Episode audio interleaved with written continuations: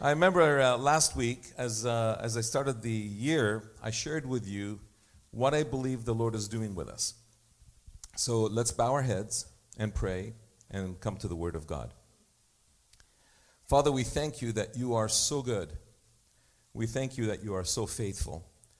We thank you that uh, you are our shield, our God, our healer, our maker, our creator. You are amazing in all your ways. So, Lord, right now, as we focus our attention on what you're speaking to us today, give us open hearts, give us moldable minds, that we would align with your thoughts in our thinking, that we would align with our volition, our will, our decision making to your purposes. Lord, when Jesus taught us to pray, he said, Your kingdom come, your will be done. And Lord, forgive us for so often we pray that, but we make no room for your will because our will is so strong. So today, Lord, we repent and we want to align with your will. We say, Lord, hallowed be your name. Your kingdom come.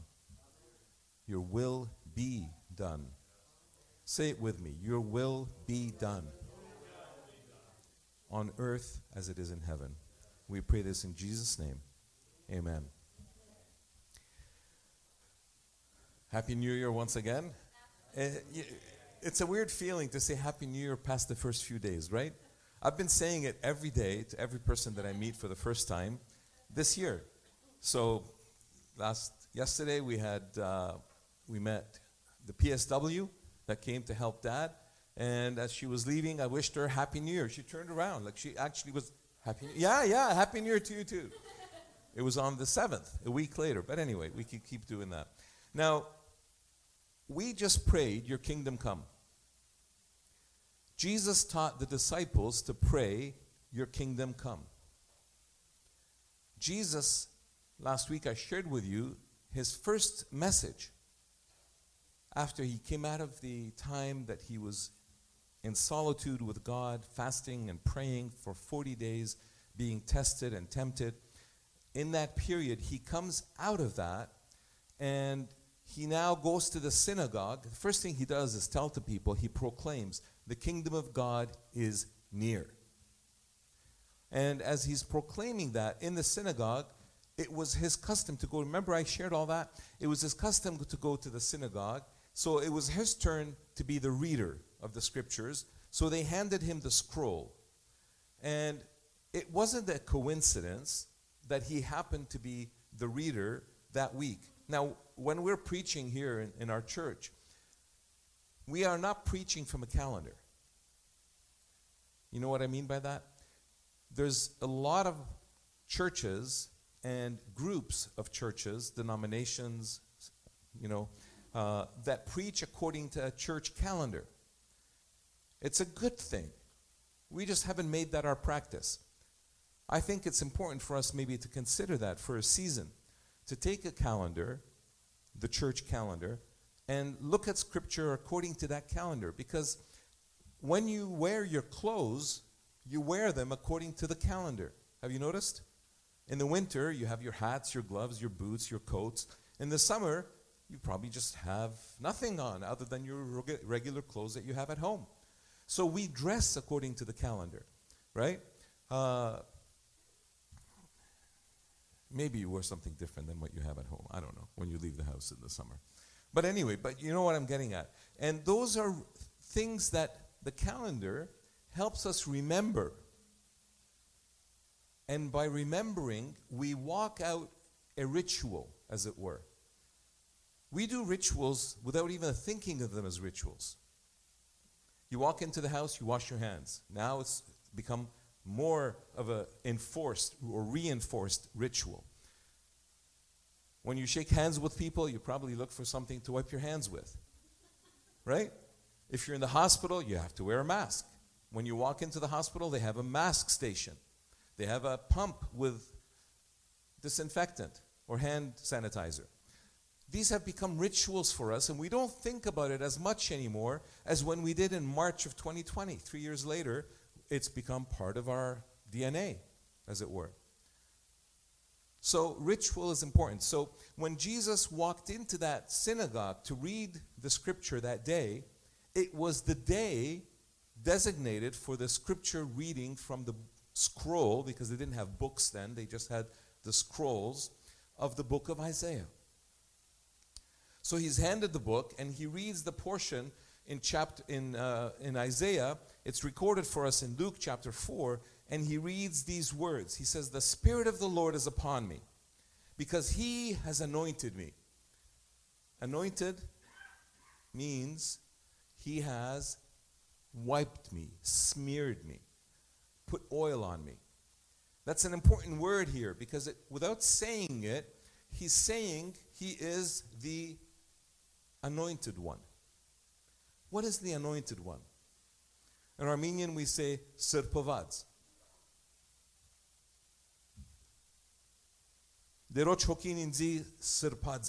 The Spirit of the Lord has anointed. In Arabic, we say Masah. In Farsi, you probably say Mas as well, or something similar to that. But what does that sound like to you? It's the word that we use Sometimes we think of it as Jesus' last name. It's not. It's the same word, Christ. Masih. Right? So he's saying that he is the Messiah without saying that he is the Messiah because that scripture, the prophet Isaiah wrote it about the one who was to come who would be the Mashiach, the Messiah, the anointed one. So the Spirit has affirmed this and he says, why has the Lord anointed me? He has anointed me to proclaim good news to the poor. Are you poor?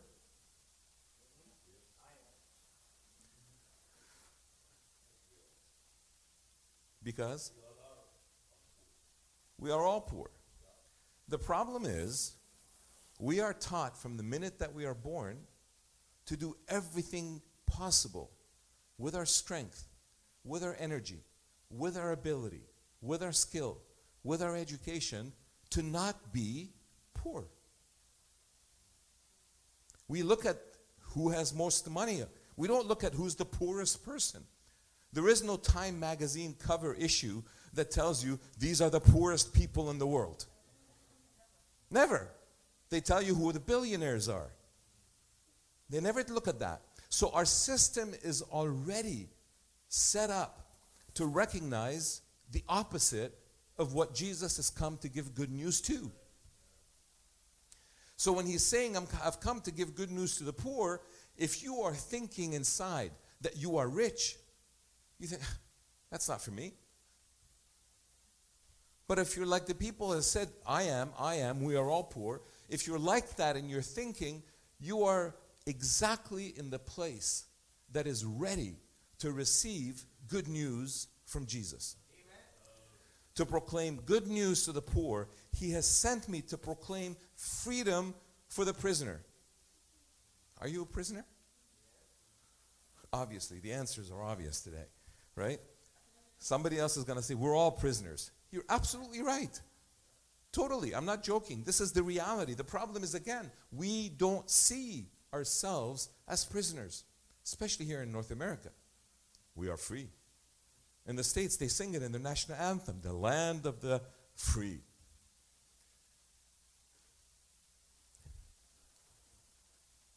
So if you're not prisoners,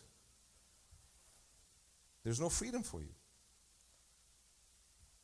So the way we think limits us from receiving the goodness and the grace of God that is in the gospel, that the good news that Jesus came to proclaim if we don't think of ourselves as prisoners, if we don't think of ourselves as poor, we're not ready to receive good news. We're not ready to receive freedom. And recovery of sight for the blind. Ready? Are you blind? Yes. Right? Our heads are beginning to, to get familiar with this action. Yes, of course we're blind. I am physically I can't tell if your eyes are open anymore or closed. I can't tell if you guys are sticking. I'm serious. I can't see if you're sticking out your tongues at me or if you're just sitting there quiet. I can't tell if you're smiling or frowning. Right? I just see shapes. Legally, for driving purposes, I'm blind. Right? I recognize that. But he's not talking about that kind of blindness only, even though he healed that kind of blindness. He took some sand from or dirt from the ground, spat in it, put it on the person's eyes, and their eyes were open. They could see. Recovery, he says.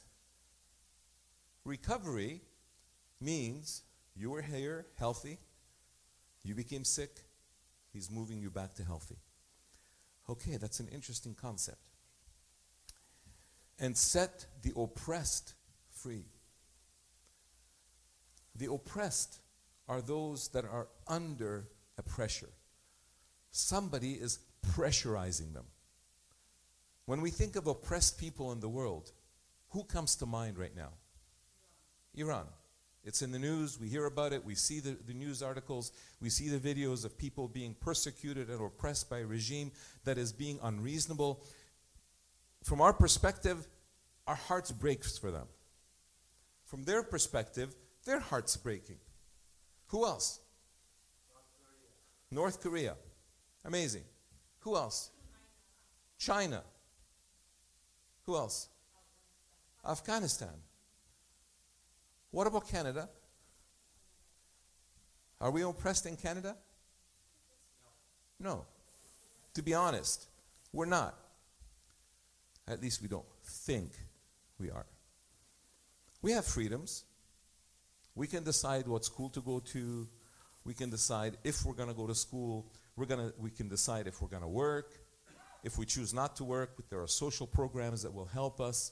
It's almost like life is good here. But he's talking here about an oppression that he intended for us to come to realize. So, to proclaim the year of the Lord's favor. Hidden in this prophecy from Isaiah is the reality that before we can receive anything, we need to become aware of our condition.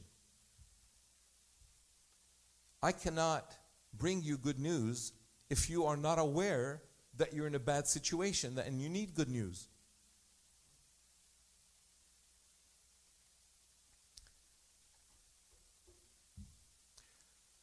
Jesus didn't explain all that. He just said it, said it. And then in the end of this uh, passage here, in the next couple of verses, I don't have them on the screen today, he concludes his reading, rolls up the scroll, is giving it to the man who handles the scroll back and forth from the back to the front. And he tells everybody, in your hearing today, this scripture has been fulfilled. Those are very bold words. You know what that means? He's telling them, I'm the Messiah. Not me, him. He's the Messiah. He's telling them these words The Spirit of the Lord is upon me to do this.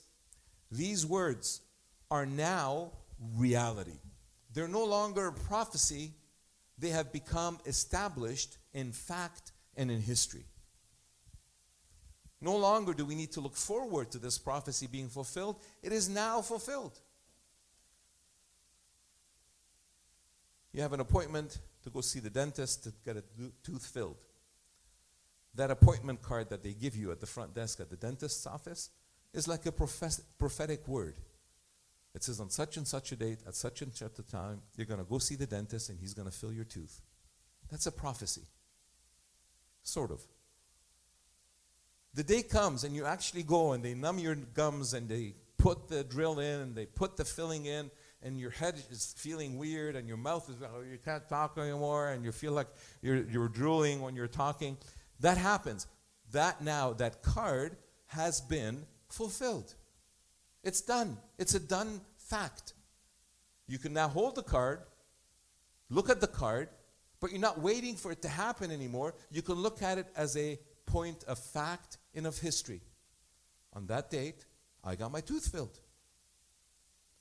So this now has been fulfilled. It is fact. Later on in his ministry, Jesus actually spoke to the disciples and he asks them, Who do people say the Son of Man is? They, they replied, Some say John the Baptist, others Elijah, and still others Jeremiah and, or one of the prophets. But what about you, he said? You who have been with me for all these years, who have seen me. Some of you were at the synagogue when I spoke these things. Some of you have seen me proclaim good news to the poor, set captives free, give freedom to the oppressed and, and liberty to the oppressed. You have seen me give sight to the blind. Who do you say that I am? That's the question. Today, many people have different things to say about Jesus. A lot of people in the world look at Jesus as an amazing prophet, an amazing healer. You're sick, pray to Jesus. You have problems in relationships, let's look at what Jesus taught about relationships. Now he's asking the 12. What about you? Who do you say that I am? Who do you say that Jesus is? Most of us here in the room and online would probably be very quick to say, He is Jesus, the Messiah, the Son of God. Okay, but listen to what that really means practically. So Simon Peter answered, You are the Messiah, the Son of the living God. Wow. So now we have the advantage of looking back. That piece of paper that you got at the dentist's office that says on such and such a date you're going to get a filling. Now you can look back at that and you can say, oh, wow, my dentist didn't put a gold filling, he didn't put a silver filling, he put a white filling. So it looks like my teeth are healthy. Because you can look back. So it's easier for us now, looking back, to answer that question. But for Simon Peter to answer it that way, look what Jesus said. Because in the moment, you don't know. When you go to the dentist, he may have told you what he's going to do, but you really don't know. Jesus says to him, Blessed are you, Simon, son of Jonah, for this was not revealed to you by flesh and blood, but by my Father in heaven. And I tell you that you are Peter. His name was Simon. Jesus changed it to Peter. And on this rock, I will build my church. I love that word in the Greek, my ecclesia, my called out ones, my assembly. And the gates of Hades will not overcome it. Wow, big words. I will build my church, and the gates of Hades will not overcome it. I'll come back to that. I will give you the keys to the kingdom of heaven. Whatever you bind on earth is bound in heaven, and whatever you loose on earth will be loosed in heaven. Let's talk about these gates for a minute the gates of Hades. What are gates for?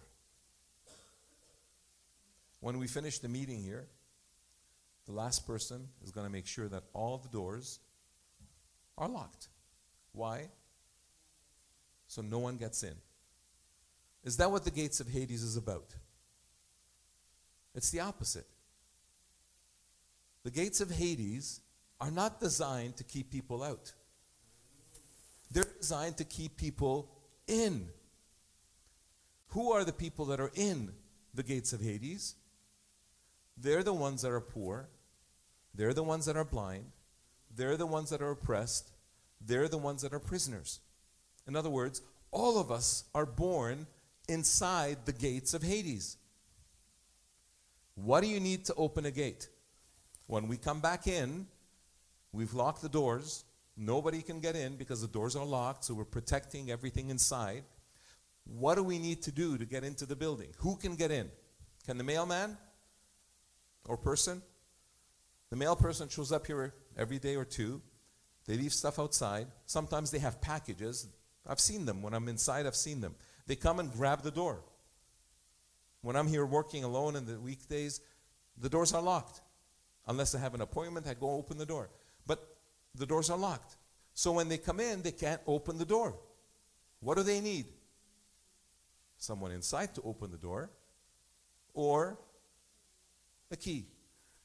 So Jesus says to Peter, I will give you the keys to the kingdom. Uh, sorry, to the gates of hell. Yeah, to, to the kingdom.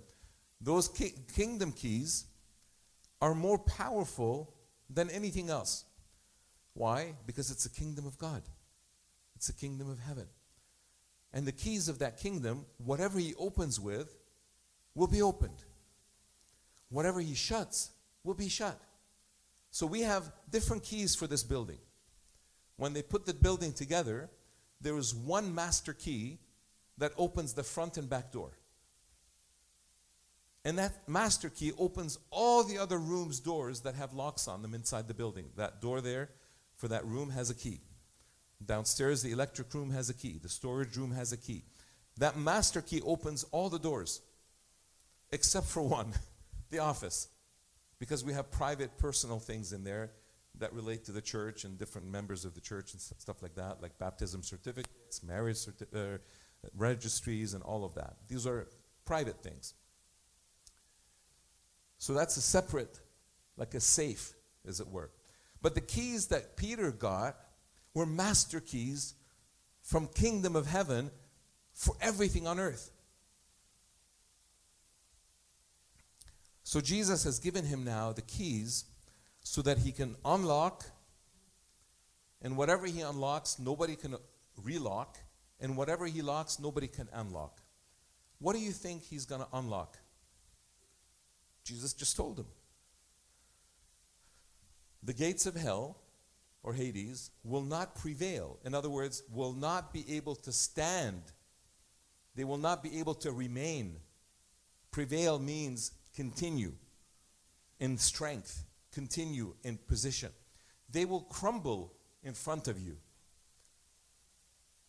So, the church that has been given, Peter representing the church, who has been given the keys, we have keys in our hands to open wide the gates of Hades. And we have keys, just like for this church building, we have keys to lock the valuable things in. What are the valuable things? Not the piano or the projector or the guitars or the computers. Those are not the valuable things. That's what we lock for the insurance purposes so that we don't have to go buy more pianos and keyboards and, and all that. But the valuable things are you and me. That's why when we come to Jesus and we are born again, what he's done, we just finished singing about it. Those are the valuable things to him. Those are the things that he has loved so much that the Father sent his only Son to die so that they would be saved and not perish. Those are the things that now come into and become part of the kingdom of God and the kingdom of heaven. So that's what the keys are supposed to do. But there's something else. Jesus taught the disciples to go and preach, baptize, make disciples of all nations. But he asked them to do something more. He asked them to teach them all that he had taught. Now, John, the disciple who wrote the Gospel of John, says to us if everything that Jesus did and said was to be written, there wouldn't be enough books in the world to write them in. In three years. And he's right.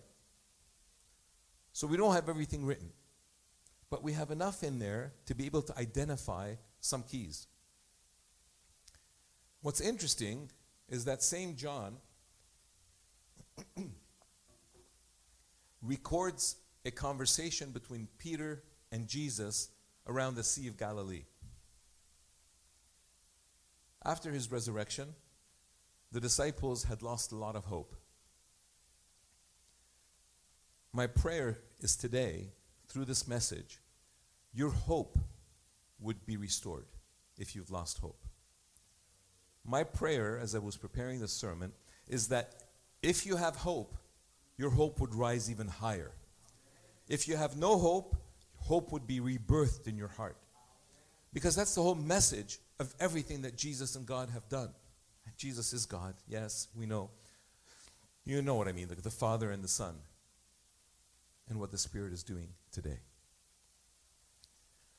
He has a conversation with Peter after the disciples had given up hope and they have left what they were called to. You know what he called them to? Come, follow me, he said. He didn't mean just walk behind me. He meant live like me, be like me, imitate me, understand who I am, and learn to live that way. That's the whole message of the gospel, looking at Jesus and following Jesus. Some churches don't call their members Christians, they call them followers of Christ. It's all the same thing. He has a conversation with Peter. Now, Peter had just denied him three times the night that he was betrayed. Remember that? And he had told them about that. So now Peter feels kind of miserable inside that he did that. So Jesus comes to him and he's talking to him. And he says, Peter, do you love me? If you had betrayed Jesus, forget Jesus. Dawson, if you had betrayed Ara, and Ara comes to you and he says to you, Dawson, do you love me? You would be crushed. Not because he's asking, but because you betrayed him. So Peter answers, he says, Yes, Lord, of course I love you. Jesus wasn't going to let it go. He's trying to dig at something like the dentist is digging with his drill. He's trying to get to the root of the issue. So he says to him again, Dawson, do you love me? And now Dawson is, dude, I just told you I love you. A third time, Dawson, do you love me? And every time he says, feed my sheep. Okay? So Ara would tell Dawson, uh, feed my family. Right? Take care of my family. I, I, I love you, of course, if, if anything you need. Do you love me? Yeah. Feed my sheep. Do you love me? Feed my sheep. And then it really hurt Peter. So Peter, now Jesus is explaining it to him and telling him. And then he concludes with these words Very truly, Peter, I tell you, when you were younger, you used to fasten your own belt and go wherever you wished. You were young, you were full of energy, you had will. Not only will, but you had willpower. You know that difference, right? Everybody has will. We all made resolutions January 30 or December 31st and January 1st. We made resolutions. How many of you are still sticking with them? I'm going to lose 30 pounds this year. You just put on five. I'm going to read my Bible every day this year. Your Bible is getting dusty. Or your app hasn't even been turned on, and it's not coming up as one of the popular apps that you use on your device. You used to put on your own belt. That recognizes ability, strength, power. I don't need anybody to dress me. I am strong. I am powerful. I am capable. But when you grow old, you will stretch out your hands. Help me get out of my chair. That's a brokenness. That's a humility. Is Jesus condemning him for that? Or trying to teach us something in his words? I told you I'm learning so much from dad. He has come to the place where he's comfortable in reaching out to my hand for me to help him get up sometimes. He does it on his own now. His strength is slowly coming back. But he's come to the place. And we each will come to a place but is that what Jesus is talking about? Getting old, getting weak. When you grow old, you will stretch out your hand, and someone else will fasten a belt around you and take you where you do not wish to go. Ooh, ooh. Yeah, that's ugly. It would have been nice if Jesus said, Someone will take you where you wish to go. I want to go to the movie today. All right, listen, I'm, I'm, my, my hips are really creaky. Will you please take me to the movies? I want to see that new movie that just came out.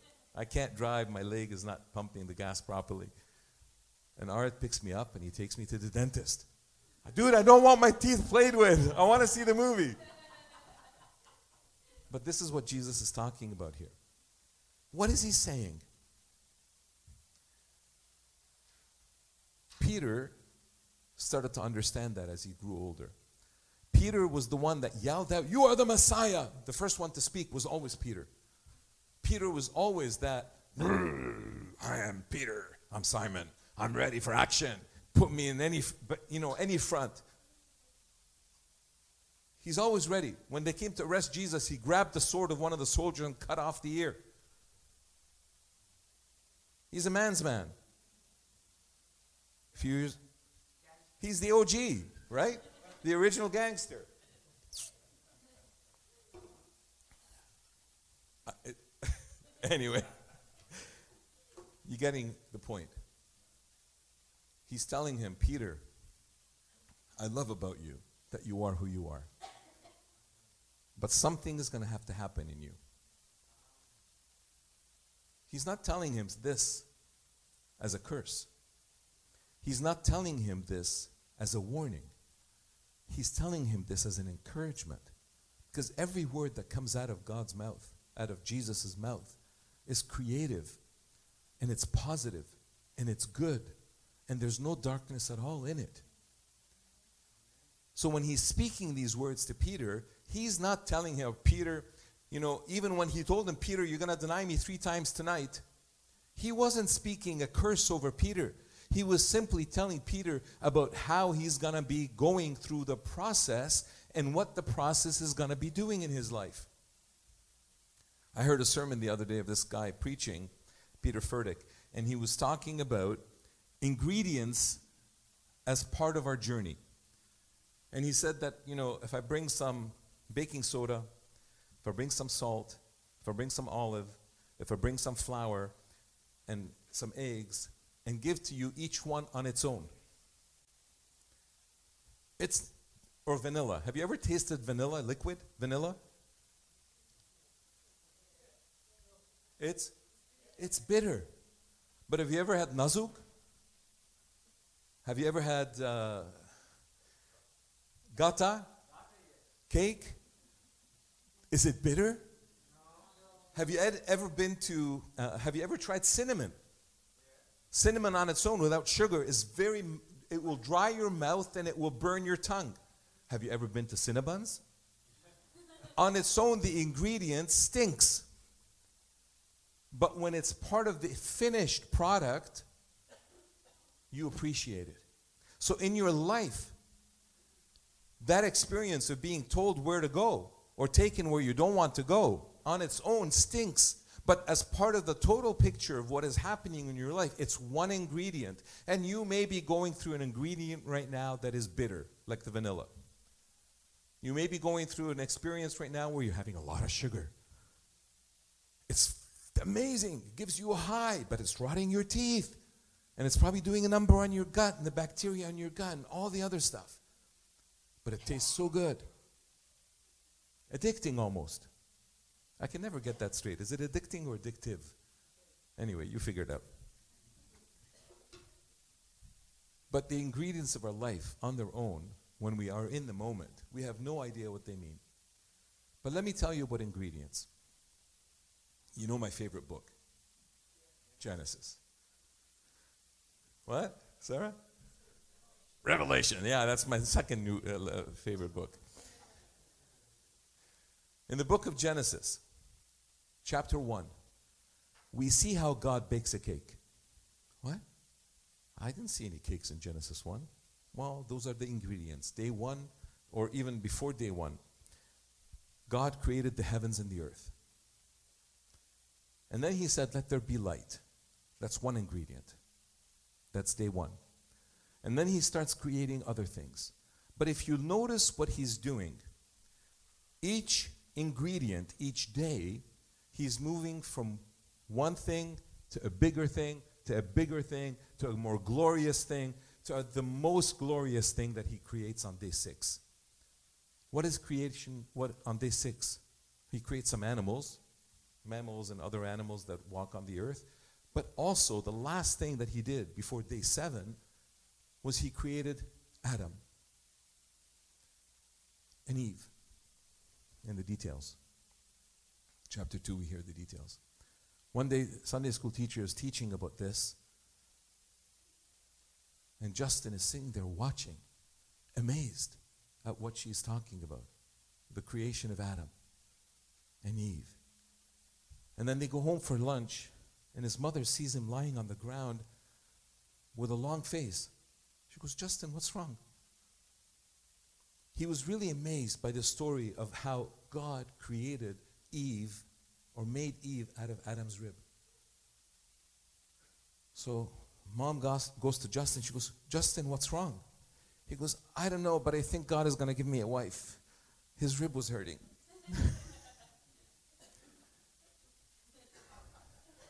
he didn't quite get the whole story. The whole, I know, I know, bad dad jokes.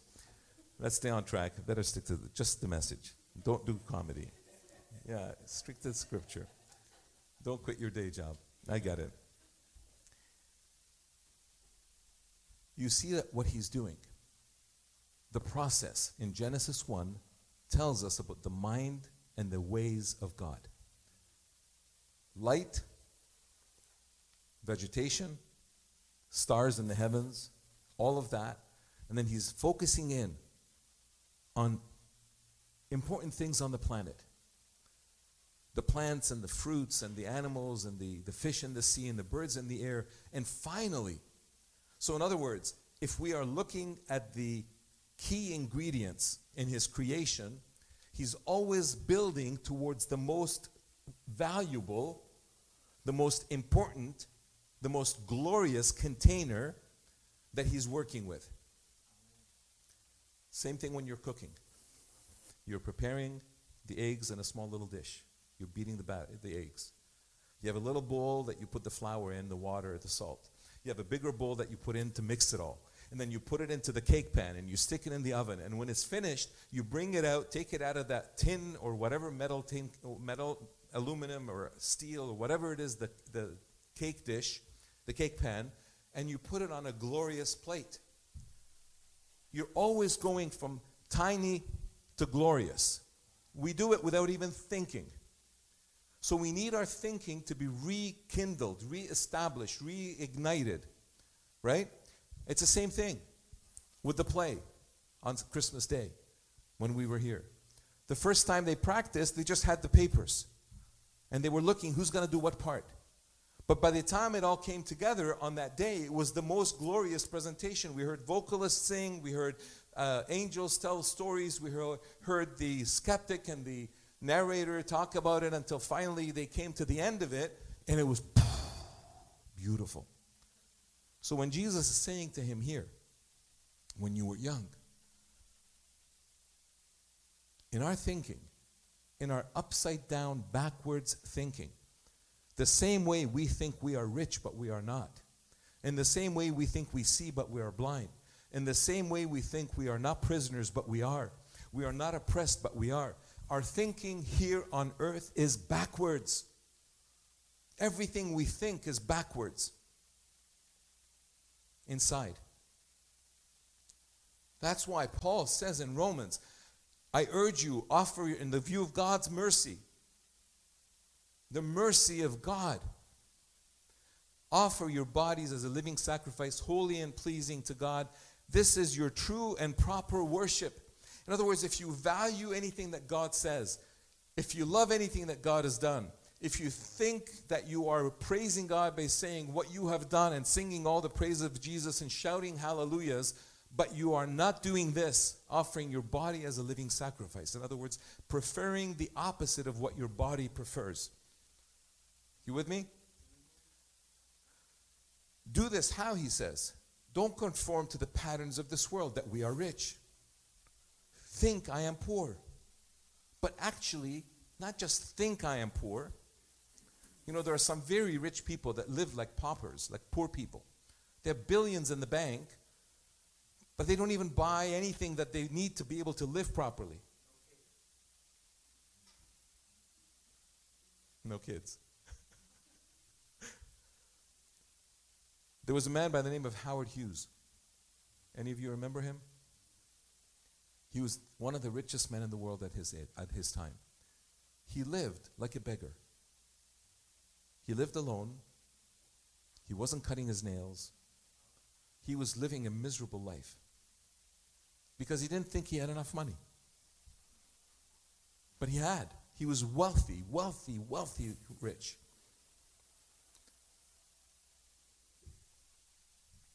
Be transformed by the renewing of your mind. So when Jesus is saying these words to Peter, when you were young, you put on your own belt, you went where you wanted to go. The renewed mind realizes that wasn't the strength. That wasn't my strength. My strength is going to come when somebody puts the belt on me and takes me to the places I don't want to go. So in our life, we need to come to the place where our minds are renewed, where our thinking is transformed, where our perspective is restored, our vision is restored. What we think is valuable isn't. I'm not against youth, trust me, I love being young. I'm younger than all of you. right? I'm younger than all of you. In my mind and in my spirit, I'm still young. I still feel like I'm the 18 year old guy that was preparing to take the youth to gym night on Friday for basketball. Wow. Right? Okay. You're 24, you're a little older than me. I have to honor you. but my body is telling me otherwise. And I'm beginning to realize that I need to grow up. Ah. It's about time, somebody said, right? I'm beginning to realize that in my journey, I need to let go. Remember this? Jesus gave Peter keys to the kingdom. These are four key characteristics of the kingdom. The kingdom proclaims healing, sight to the blind. The kingdom proclaims reconciliation, peace with God. The kingdom proclaims forgiveness. I have forgiven you of all your sin. The kingdom proclaims peace and peacemakers. Blessed are the peacemakers. That's what the kingdom is proclaiming. How it applies in our life is we suffer to get well. He got sick to get healed. We surrender to win. Peter has to let go and go wherever they take him to win. Die to live. My will is so strong, I am going to survive everything because I have the willpower. Well, good luck with that. Peacemaking, you have to give peace to get it. You can't keep it by keeping it. You keep it and it will rot. You give it away and you have more of it. These are all sermons. Each one of these lines is a sermon series. What we do as children, when you were young, Peter, is we want to stay well. We fight hard to stay well. What's that new probiotic that I need to take? Yeah, it's important. You need to take care of your body. I'm not denying that. But what is that new fitness craze? Well, I want to lose 30 pounds by Easter. Surrender to win? No, we compete to win. We're programmed for that. The world teaches us that, tells us that, empowers us for that, rewards us for that. Die to live, live for number one. I don't know if you guys remember, but in the 70s and the 80s, everybody was walking around with a pin that says number one. Have you, do anybody remember that? Number one? A lot of real estate agent had it, a lot of public speakers had it, and it would be basically look out for number one. That was the philosophy of the day. The teachers, the motivational speakers would tell you, you are important. That's true. You need to know that. You need to know that as a child when you were young. But you need to come to the place where after you know that, you also realize that you just can't do it. As important and as valuable as you are, you were the climax of God's creation as a human being. You're more valuable to Him than all the other parts of creation. Because He made you to be the vessel of honor that He will reside in. The cake will go in that dish. You're that dish. You're the presentation dish. Not the other dishes. They were just the preparation dishes. They expressed part of the ingredients, part of God's DNA. Nature declares His glory, the Bible says, but nature does not contain God. God doesn't exist in the nature in the way that He wants to exist in you. Peacemaking, you just want to gather more of it. I just want to have peace, man, in my life. Well, you want to have peace, give away peace. I'll be spending more time drilling down into each one of these areas over the next few weeks because I'm convinced that we need a reigniting of our minds with the realities of what the God, uh, the kingdom of God are all about. Let me just uh, pray for us and join me in this prayer. Let's all stand.